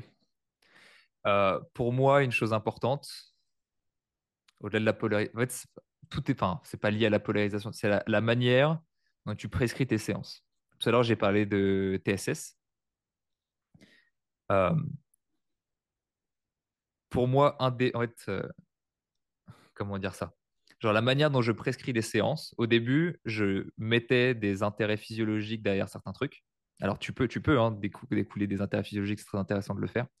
Mais si tu pars de ce principe de spécificité qui est, bah, si tu veux améliorer euh, ta VO2 max, par exemple, euh, c'est euh, Olav Alexander Book en parlait dans un truc, dans un podcast là, il y a pas, il y a moins de deux semaines où il disait, bah, on se rend compte que c'est corrélé à la puissance que tu es capable de tenir sur 5 minutes. Donc, qu'est-ce que tu fais? Bah, Tu vas en fait travailler vers ces intensités-là. Et puis, si tu es à l'autre bout du spectre et que tu fais de l'allure Ironman, bah, en fait, c'est même l'inverse, ça va décroître ta VO2 max. Et pourtant, ta performance sur Ironman va, augmenter. Donc, il y, y a une logique de spécificité là-dedans.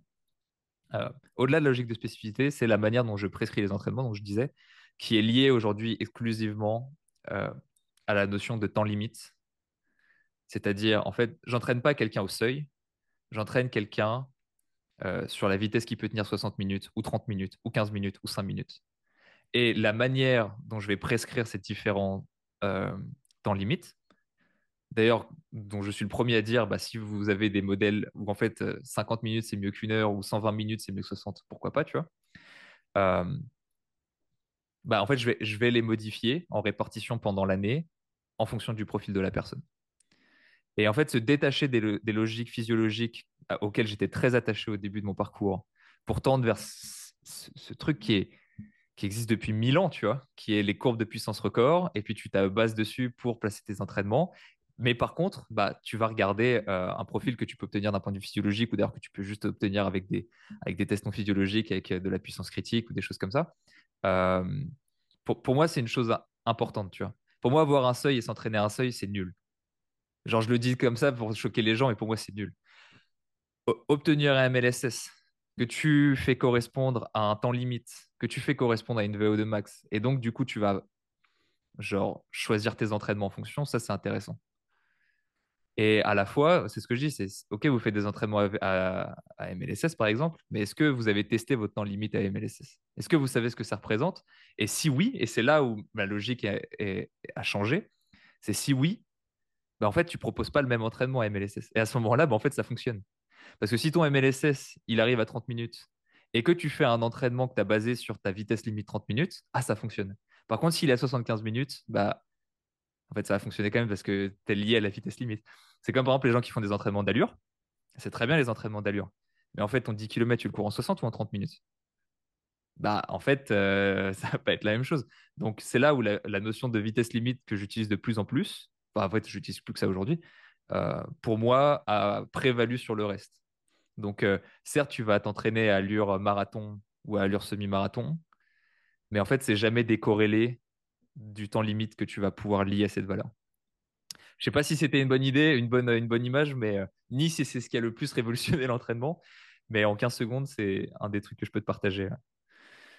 C'est intéressant parce que bah, ça te permet d'avoir une, vision un petit peu plus... Je dirais que c'est un modèle qui est certainement un petit peu plus simple que celui de toujours penser à la, à la physio sous-jacente et qu'est-ce qui se passe et pourquoi on fait ci et pourquoi on fait ça. Et, et, et, au final, avoir des chiffres de manière un petit peu plus concrète sur combien on va en faire, qu'est-ce qu'on va faire, pourquoi on va le faire, et, et d'être peut-être plus analytique dans, dans ton approche et, et, pouvoir aussi mieux tirer des conclusions de ce que tu as mis en place? Est-ce que ça a fonctionné comme je le voulais ou pas? Est-ce que c'était la bonne prescription pour ce temps limite ou pas? Est-ce que tu le vois comme ça? Ouais, un petit peu. Alors, bah, ça, c'est tout à fait ça dans le sens où, euh, pour moi, pour chaque temps limite, on y accorde une durée d'effort, une durée de récupération vis-à-vis -vis de la durée de l'effort. Euh, par exemple, je te dis n'importe quoi, mais celle qui est le plus connue, c'est OK, moi, si je prends la vitesse limite 5 minutes, je fais des entraînements où euh, euh, la durée d'effort est égale à la, durée de repos. Tu vois, tu prends ça. on pourrait appeler ça un entraînement VMA, mais c'est là certains vont te rétorquer, ouais, mais en fait, moi, mon entraînement VMA, je pince la récup et puis je fais un demi de machin. Ok, mais en fait, moi, je fais ça si je parle de ma vitesse limite 10-15 minutes. Tu vois? Et en fait, quand tu regardes ce que les gens font, ah bah, ah, ils font ça 90 à 98% de VMA obtenu par test incrémental VAMEVAL. Ok, bah, ça fait du sens parce qu'en fait, ce que tu, à la vitesse à laquelle tu cours, ça rentre sur ça. Euh, tu sais, souvent, moi, j'aime bien. Euh, là, très dernièrement, j'ai interrogé un athlète euh, qui avait fait une heure 4 sur semi-marathon à Boulogne. Donc, autant dire que le mec, c'était pas, pas le dernier des, le dernier des nuls. Et il me dit, ouais, bah, moi, je fais de la VMA quasiment jusqu'à la fin. Je fais, atteindre la VMA, putain, ok. Et il me dit, ouais, euh, je fais 20 euh, fois 400. Je lui dis, oh, le salaud. Oh, le mec, il... oh, c'est là où c'est intéressant déjà d'avoir des notions. Parce que euh, moi, il y a 6 ans, qui n'avais jamais testé, tu me disais 20 fois 400, bon, bah, qu'est-ce que ça fait? Le mec court une 4 au SMI, je sais même pas combien, je sais, je sais même pas donner une approximation de à combien il le court son 400, tu vois? Mmh. Donc là, je me dis, putain, le mec, il doit le courir au moins en une 6. Waouh, le mec, c'est un cochon, hein. Et tu te creuses, et, et, et, en fait, le mec le court à allure, à allure 5000. Parce qu'en fait, le mec a 98-97% d'un VMA obtenu par, euh, par Vameval. Mhm. Bah, du coup, ça, ça, j'étais ah bah c'est bon alors. Bah, t'es, normal. ça fait... Donc ça me rassure. C'est une des choses qui est fascinante à, mon avis et c'est, aussi un, c'est aussi là où j'essaye d'évoluer, c'est à l'intersection du diagramme de Venn entre toutes les différentes approches et tous les différents modèles qu'on a pu utiliser ou qui sont utilisés aujourd'hui à l'entraînement, que ce soit, comme tu l'as dit, hein, on, a le, on a un MLSS, on a une puissance critique, on a un seuil 2 au lactate, on a toutes les manières du monde pour déterminer ces, choses-là, mais au final, qu'est-ce qui fait sens? Et selon d'où tu commences dans ta réflexion, eh ben, ça, ça, va, tu vas pas, tu vas en général arriver au même endroit, mais pas pour les mêmes raisons. Mmh. Tu vois, euh, je regardais, il y, a un YouTuber, euh, qu'importe, euh, qui, qui, qui basait son entraînement principalement sur euh, ses profils de courbe record, qui récemment euh, dit bah, en fait, je vais commencer à utiliser la lactatémie, etc. Tu vois. Et c'est marrant parce que je me suis imaginé vraiment ça, où en fait, euh, alors en triathlon, c'est catastrophique parce que tout le monde, à, cause des Norvégiens, enfin à cause ou grâce hein, d'ailleurs, ça pourrait se défendre, s'achètent des lecteurs de lactatémie. Et la question, c'est comment est-ce qu'eux utilisent leurs lecteurs, hein, évidemment, qu'est-ce qu'ils font de ces mmh données-là? Euh, pour la plupart, bah, je pense qu'ils l'utilisent moins bien que ce qu'ils pourraient. Après, c'est bien, ils agrègent des données. Donc, c'est déjà un truc qu'ils pourront réutiliser dans deux ans quand ils auront compris que euh, la méthode qu'ils avaient à la base n'était peut-être pas la meilleure pour utiliser leurs données. Euh, bref, et donc, je, je m'imaginais cette pub du mec qui gagne au loto, qui est sur l'autoroute, qui va dans un sens, et puis tu as les bouchons dans l'autre. Tu vois. Je disais, mais les mecs, les mecs, pourquoi je suis tout seul à faire le chemin inverse mmh Qu'est-ce qui... Et du coup, tu te, mets tu te reposes en question, tu te remets en question, tu fais, je suis con ou quoi? J'ai oublié. Il y a un truc que je comprends pas ou Et c'est là où la notion d'avoir une, une, euh, colonne vertébrale est importante. Ouais, Parce que tu, te laisses pas déstabiliser. Faut pas se laisser déstabiliser tant que tu sais pourquoi tu le fais et que tu le fais pas juste pour suivre une tendance ou pour faire comme les autres. Parce qu'au final, il y a toutes les si, on parle de méthodologie ou de, de, manière de tester, de choses comme ça, il y a toutes les, toutes les différentes méthodologies qui ont apporté des médailles d'or olympiques. Bien sûr. Et, et au final, c'est est-ce que tu comprends assez bien le contexte de cette approche pour la mettre en application avec tout le succès qu'il faut pour, euh, pour être le meilleur? Parce que tu peux avoir euh, la, tu peux utiliser la, la meilleure approche du monde si on admet qu'il y en ait une, mais si tu l'appliques mal, ou que tu la comprends pas, ou que tu comprends pas ses limites, eh ben, tu vas pas nécessairement faire mieux que celui qui bosse juste avec le ressenti et qui fait ça depuis toujours et qui le comprend extrêmement bien et, qui a jamais eu besoin d'autre chose pour euh, avoir du succès. C'est ça. Euh, honnêtement, à chaque fois que je parle de ma méthodologie, genre à chaque fois, je je, peux pas m'empêcher de dire bon les gars, de toute façon, on a obtenu des champions olympiques avec des méthodologies diamétralement opposées. Il y en a qui étaient euh, bah tiens, bah d'ailleurs, c'est Dan Plus qui parlait de ça. Il disait qu'il avait euh, euh, euh, deux, rameurs et il en a. En fait, les deux sont champions olympiques. Il y en a un qui avait un entraînement purement polarisé et l'autre qui avait un, purement, un entraînement purement pyramidal sur un effort qui, je ne sais pas combien c'est un effort d'aviron, mais c'est assez court et voilà. Donc en fait, les deux peuvent s'entendre dans ce, dans ce cas précis. Et les deux sont champions olympiques. Donc c'est un bon exemple. C'est ça. Concret. C'est ça. Et, au final, quel, était le profil type de chaque athlète? Est-ce qu'ils avaient les mêmes prédispositions au niveau typologie musculaire, au niveau de leurs entraînements précédents avant l'aviron avant et, et, tous ces paramètres qui vont avoir une influence aussi sur comment on approche l'entraînement pour un tel ou un tel? Et tu vois, moi, c'est pour ça, là, peut-être que j'ai paru dogmatique sur certains trucs, mais quasi, c'est pas du tout le cas. Et en fait, genre, je me pose des milliards de questions. Moi, quand on met ça sous les yeux, je me dis, ah ok, bah, connaissant Denpus, c'est sûr, il a relevé le lactate. Donc, qu'est-ce qu'il a relevé? Quel truc il a, il a défini vis-à-vis de ça? Euh, Est-ce qu'il a utilisé la courbe de puissance record? Dans quelle mesure est-ce que la courbe de puissance record était différente de la courbe de, la, fin de, du profil lactique qu'il a pu donner? Et puis, en fait, euh, euh, S'il avait mesuré peut-être à l'époque la puissance critique, qu'est-ce que ça aurait donné de différent? Est-ce que ça aurait été la même chose ou est-ce que ça aurait pas été la même chose? Alors toi qui utilises les deux, peut-être que tu as ces réponses-là, tu vois. Et j'attendrai un de tes futurs podcasts ou de tes futures vidéos pour disséminer ces petites informations que je mets dans mon panier comme, comme le petit pousset. Mais, mais ouais, en fait, il y, a pour moi trop de questions. Et puis le fait que j'ai pas, pas plein d'athlètes sous la main pour faire des tests, ça ralentit. Parce que du coup, tu es obligé d'attendre que. Euh, d'ailleurs, c'est intéressant ça. Tu es obligé d'attendre que ça sorte dans des bouquins ou dans des études scientifiques. Et c'est là où c'est intéressant parce que pour les gens, l'étude scientifique fait gagner du temps. Et c'est Olivier Bollier qui dit Ouais, mais si tu attends que ça sorte dans des études scientifiques, tu as déjà perdu trois Olympiades. Tu es trois Olympiades de retard sur, euh, sur ce que tout le monde fait. Donc en fait, c'est là où l'empirisme il est puissant parce que tu te bases sur la science d'hier pour faire des protocoles aujourd'hui. Et puis, tu vois, Alexander euh, Olafbou, là, qui matrixe tous les triathlètes, ça me fait, ça me fait mourir de rire. Mais...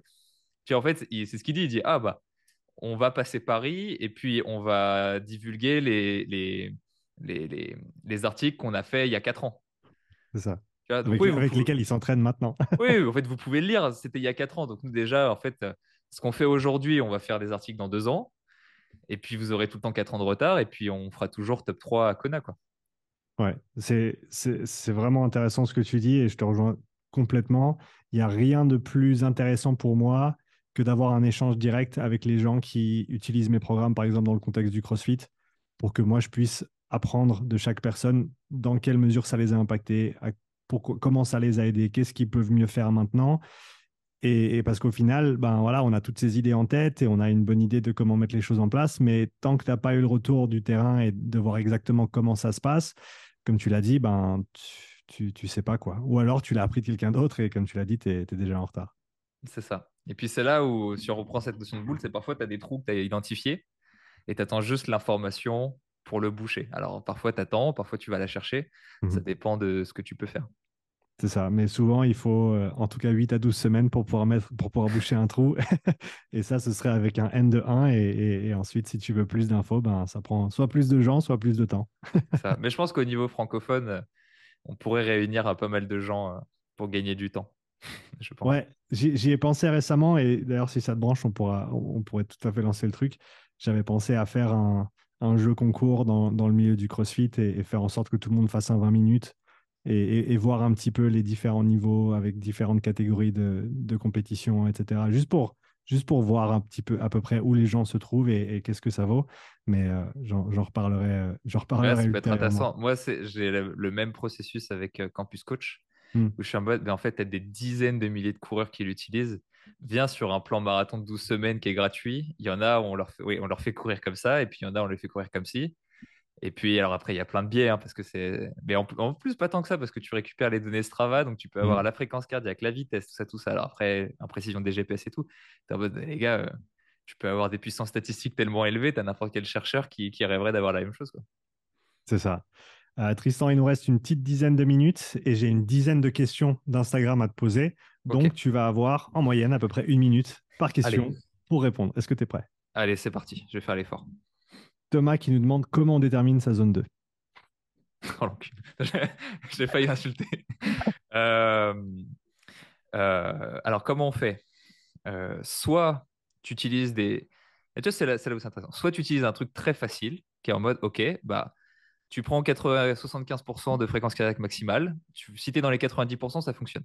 Si tu es dans les 10% qui ne fonctionnent pas, bon, c'est dommage, il va falloir faire des tests un peu plus poussés. 75%, déjà, alors, peut-être que toi, tu as vu des choses sur des profils très débutants où c'était au-dessus de leur seuil, mais à partir du moment où tu commences à être assez athlétique, j'ai l'impression que tu es quand même relativement en dessous tout le temps. voilà. Et après, en tout cas, moi, des données que j'ai réussi à avoir par rapport à des tests labo, en général, 75%, c'est en dessous. Tout Donc, ouais, tu aurais même un peu de marge pour, pour pouvoir pousser un petit peu. Après, je sais pas toi ce que tu en, ce que en penses, mais comme il n'y a qu'une minute. ça, je, vais, je, vais je, vais, je vais essayer en 10 secondes. Ça dépend qui tu testes. Et si tu es dans un contexte de sport d'endurance, tu es certainement, certainement pas loin du faux. Pour les crossfitters que je teste, le premier seuil, il est entre 55 et 80% du, de, la, de la FC Max. Du coup, ça, comme j'aime dire, c'est pas une fourchette, c'est un râteau. Euh, voilà. Donc, euh, ouais, ça, ça marche pour moi. Ensuite, Coco Noix de Cocotier. C'est un super, euh, super nom de compte, j'adore. Triathlon, est-il possible de progresser significativement dans les trois sports en même temps? Je dirais que chez un débutant, oui. Chez quelqu'un d'expérimenté, non. Tu veux souvent progresser dans les trois en même temps, mais tu n'y arriveras pas. Faites le corps faire un choix si toi t'en fais pas. Bien, bien répondu. Emilien qui nous demande euh, mieux vaut pousser ou tirer ses seuils pour les faire progresser? Il n'y a pas de seuil, donc euh, le mec est chiant. le mec est chiant. Euh, vaut mieux vaut mieux avoir sa logique interne. Donc moi, j'ai tendance à plus tirer que pousser, mais sur des efforts type Ironman, on pourrait partir du principe que empiriquement et puis dans la manière de penser, finir par pousser ses seuils serait plus, ferait plus de sens. Mais méthodologiquement, et comme je suis un humain, donc j'ai plein de biais, j'ai tendance à plus tirer que pousser.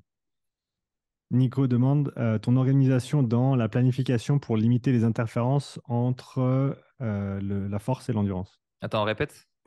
Ton organisation dans la planification pour limiter les interférences entre la force et l'endurance? Euh, si on parle de force, si on le définit vraiment comme la force maximale, euh, ça serait bizarre de parler de. Il faudrait un contexte. Hmm. Chez, euh, chez des athlètes professionnels, tu n'auras pas d'interférence parce qu'en fait, ils feront pas de force. Donc euh, voilà, ils auront peut-être qu'ils te diront qu'ils feront de la force en préparation physique, mais c'est pas ce qu'ils feront. Donc voilà, et puis de toute manière, leur récurrence de préparation physique serait trop faible pour avoir des interférences. Et, voilà, parce que les mecs s'entraînent 30 heures et qu'ils font vraiment le strict minimum et que, comme on dit, hein, c'est la préparation physique est au service. Donc, si tu fais un sport d'endurance, la force pourrait être au service. Mais de toute façon, euh, faire de la force, ça implique d'être un sportif de force et de savoir forcer, ce qui n'est pas le cas d'un sportif d'endurance. Paul demande quelle discipline du triathlon nécessite le plus d'entraînement en partant à un niveau égal sur les trois? Euh, C'est quoi le début? Excuse-moi. Quelle discipline du triathlon nécessite le plus d'entraînement en partant à un niveau égal sur les trois? Euh, on a chacun des facilités. Euh, j'aurais tendance à te dire la natation parce que statistiquement parlant, c'est là où les gens galèrent le plus parce que en fait, tu as besoin d'avoir un haut niveau de proprioception. Et en fait, les gens ont tellement l'habitude d'être sédentaires, sont tellement sédentaires aujourd'hui que leur niveau de proprioception est, catastrophique. Donc, si je leur donne une correction, en fait, ils vont devoir se filmer deux, trois fois avant de comprendre vraiment ce qui est nécessaire. Euh, donc, je dirais la natation à partir de ce biais-là, mais il y a des gens qui euh, sont catastrophiques en course à pied euh, de par leur anthropométrie ou de par plein de raisons. Et donc, en fait, eux, ça sera la course à pied. Ou alors, pareil, t'es très tendineux, bah, le vélo, ça va être chiant. Une, une, variation sur, une variante sur une question qu'on a déjà eue. Antoine qui demande travail de force chez le marathonien, quand et comment? Euh, un simulé de travail de force, pourquoi pas après plusieurs années de développement athlétique sur différents mouvements, euh, de façon assidue pour pas que la préparation physique empiète sur, ta, sur ton degré de pratique. Euh, donc, une fois que tu es dans ce contexte-là, tu pourrais dire, tu pourrais dire à partir du moment où tu n'as plus le temps de faire autre chose, donc la deuxième moitié de préparation. Parce qu'en fait, c'est assez facile, entre guillemets, de conserver un niveau de force avec peu de séances, euh, puisque vos niveaux de force sont catastrophiques. Je, non, mais je, dis ça parce qu'en tant qu'athlète de. Euh, enfin, tu sais, tu vois n'importe quel athlète d'endurance qui fait une séance de préparation physique, le mec. Enfin, t'as que les cyclistes sur piste, mais en fait, est-ce qu'un cycliste sur piste est sportif d'endurance? Tu pourrais dire oui, mais c'est pas ma définition en tout cas. Mmh Bien dit. Victor demande le record du 10 km junior français a été battu par un triathlète. Entraînement croisé, est-ce que c'est à l'avenir? Euh, Non. il me reste une minute, donc ça va, j'ai 50. euh, Non, mais je me pose quand même une question. Alors non, pourquoi? Parce que le meilleur moyen de devenir euh, très bon dans une pratique, c'est de pratiquer ce sport. Donc en fait, si tu dépenses, tu as, 10 entraînements dans la semaine, tu dépenses 5 entraînements en course à pied, 5 entraînements en vélo, tu seras moins fort que quelqu'un qui en dépense 10 en course à pied. Pourquoi est-ce que le mec junior a gagné? Je pense parce qu'il est juste beaucoup plus assidu que tous ses collègues qui courent et que le triathlon, de par euh, la demande euh, en termes de, volume horaire, est beaucoup plus élevé. Donc en fait, pas le pas le fait qu'il fasse un entraînement croisé, je pense, hein, qui a fait qu'il ait gagné, c'est parce que le mec a une meilleure discipline, s'entraîne plus, etc. Euh, après, là où je mets une limite, c'est que chez les athlètes de haut niveau qui courent déjà avant 200 km semaine, maintenant avec les nouvelles chaussures, ils sont capables d'encaisser un peu plus, 250 km semaine. Euh, ça fait que 15 heures d'entraînement. Est-ce que les mecs sont pas capables de faire plus? Alors, si c'est du renforcement, la réponse est oui. Et c'est déjà des gains qui font qu'on passe de 2h03 à 2h01. Est-ce que, en fait, s'il fait du vélo en plus, ça ferait plus? Ou est-ce que ça impacterait sa course à pied? Euh, J'ai pas eu Kipchoge sous la main pour tester et j'aurais pas envie de le casser. Donc, euh, J'attends que les autres apportent la réponse. Max demande comment tu fais pour être aussi beau gosse. Bah, c'est de son point de vue et du point de vue de ma conjointe. Après, euh, pour les autres, je ne sais pas. euh, Johan qui demande est-ce que tu as déjà testé l'entraînement respiratoire? Euh, Jamais. Et c'est très marrant parce que tu le promeus beaucoup. Et euh, tu vois, c'est là où les limites dans exercise Attends, Exercise and Physiology Non, c'est quoi? Physiology of Sports and Exercise hmm. de Wilmore et Costil. Tu as un petit paragraphe où il y a marqué euh, euh, Les compétences respiratoires ne sont pas limitantes dans la performance de haut niveau, point. J'ai lu ça, je me suis dit, bon, bah, allez, banco. J'ai jamais remis le truc en question. Et je te vois arriver avec tous tes trucs, de trucs pulmonaires, de respiration. Mais est-ce que, est-ce que il aurait pas genre deux ans d'avance là? Ou dix ans d'avance? Et donc, euh, je pense qu'il y a des intérêts, mais je ne me suis jamais penché. J'attends que tu sortes ta formation pour, pour me pencher dedans. Ça, vient, ça vient. Euh, dernière question, Théo. Pour un Ironman, serait-il intéressant de faire de la zone 2 en natation, vélo et course à pied? Merci. Bien sûr. Bien sûr. Euh, zone 2 en natation, tellement oublié. Bah, aussi parce que le niveau des gens font qu'en fait, ils n'arrivent pas à faire de zone 2 dans l'eau. Quand tu n'arrives pas à nager 25 mètres, bah, être en zone 2, c'est être sur place. Quoi. Donc, euh, ça ne fonctionne pas vraiment, mais c'est totalement bénéfique et quelque chose que j'ai beaucoup euh, euh, rajouté ces deux dernières années qui m'ont permis de faire 30, 30, minutes, 30 minutes, n'importe quoi, une heure, ça va pas te parler, en combinaison à Tallinn sur 3800 mètres et une heure sur, sur, sur la même distance, mais sans combinaison un an après. Et je crois que j'ai un record de 27 minutes au 2000 en eau libre. Bah, c'est justement en faisant des zones 2 en faisant des longs intervalles. J'avais entendu euh, pas mal de triathlètes d'endurance qui étaient en mode moi, je, fais des 3800 mètres dans l'eau, juste tranquille, je me balade. Pourquoi est-ce qu'on le fait dans plein de sports et pas en natation? Pourquoi est-ce qu'on se sent obligé de faire des éducatifs, des trucs, des machins? Au bout d'un moment, juste nager bien, tranquillement, ça aide beaucoup. et un truc que j'ai entendu de la part de Brock Hall, qui est, qui est euh, triathlète canadien, il disait que quand il a commencé à travailler avec son coach, ça lui a pris deux à trois ans pour, pour revenir à des volumes de natation euh, équivalents à ce qu'il faisait avant parce qu'il a réappris à nager correctement. Et du coup, il a fallu, il a fallu tout reconstruire, mais qu'au final, c'est ça qui, qui, fait que maintenant, il peut, il peut mieux performer. Hmm. À quel point est-ce qu'il est reparti de loin? Après, il faut regarder ces détails. C'est ça, c'est ça la question. Tristan, on arrive au bout de ce podcast. Euh, je veux te, dire un grand merci parce que c'est une heure et demie qui sont passées comme une lettre à la poste. C'était vraiment chouette de, voir à, quel point, je pense, nos philosophies se ressemblent et la manière dont on réfléchit tous les deux. Donc, je, le dis ici et j'espère que tu accepteras une invitation future à nouveau sur le, sur le podcast pour continuer à échanger. Bah, avec grand plaisir. Et euh, ces, petits trucs de fréquence cardiaque, euh, lactatémie, tout ça, tout ça, j'ai bien envie de t'inviter aussi pour qu'on en parle euh, sur ma chaîne. Donc, ce serait grand plaisir. Super. Où est-ce que les gens peuvent te retrouver s'ils ne te suivent pas déjà en ligne? YouTube, la chaîne Iron Human, Iron Human, et puis, et puis, puis c'est principal. Les liens seront dans la description. Tristan, merci encore et belle journée à toi. Salut Shane. Merci d'avoir écouté cet épisode. Si tu souhaites soutenir le podcast, prends quelques instants pour laisser un témoignage écrit et 5 étoiles sur l'application Apple Podcast. Si tu veux revoir cet épisode, tu retrouveras l'enregistrement vidéo complet sur ma chaîne YouTube. Tu y trouveras également des centaines d'heures de contenu gratuit, tous mes podcasts, mes pensées du jour, mes présentations structurées et bien plus. Donc n'attends pas, abonne-toi et je te dis à tout bientôt pour le prochain épisode. Allez, ciao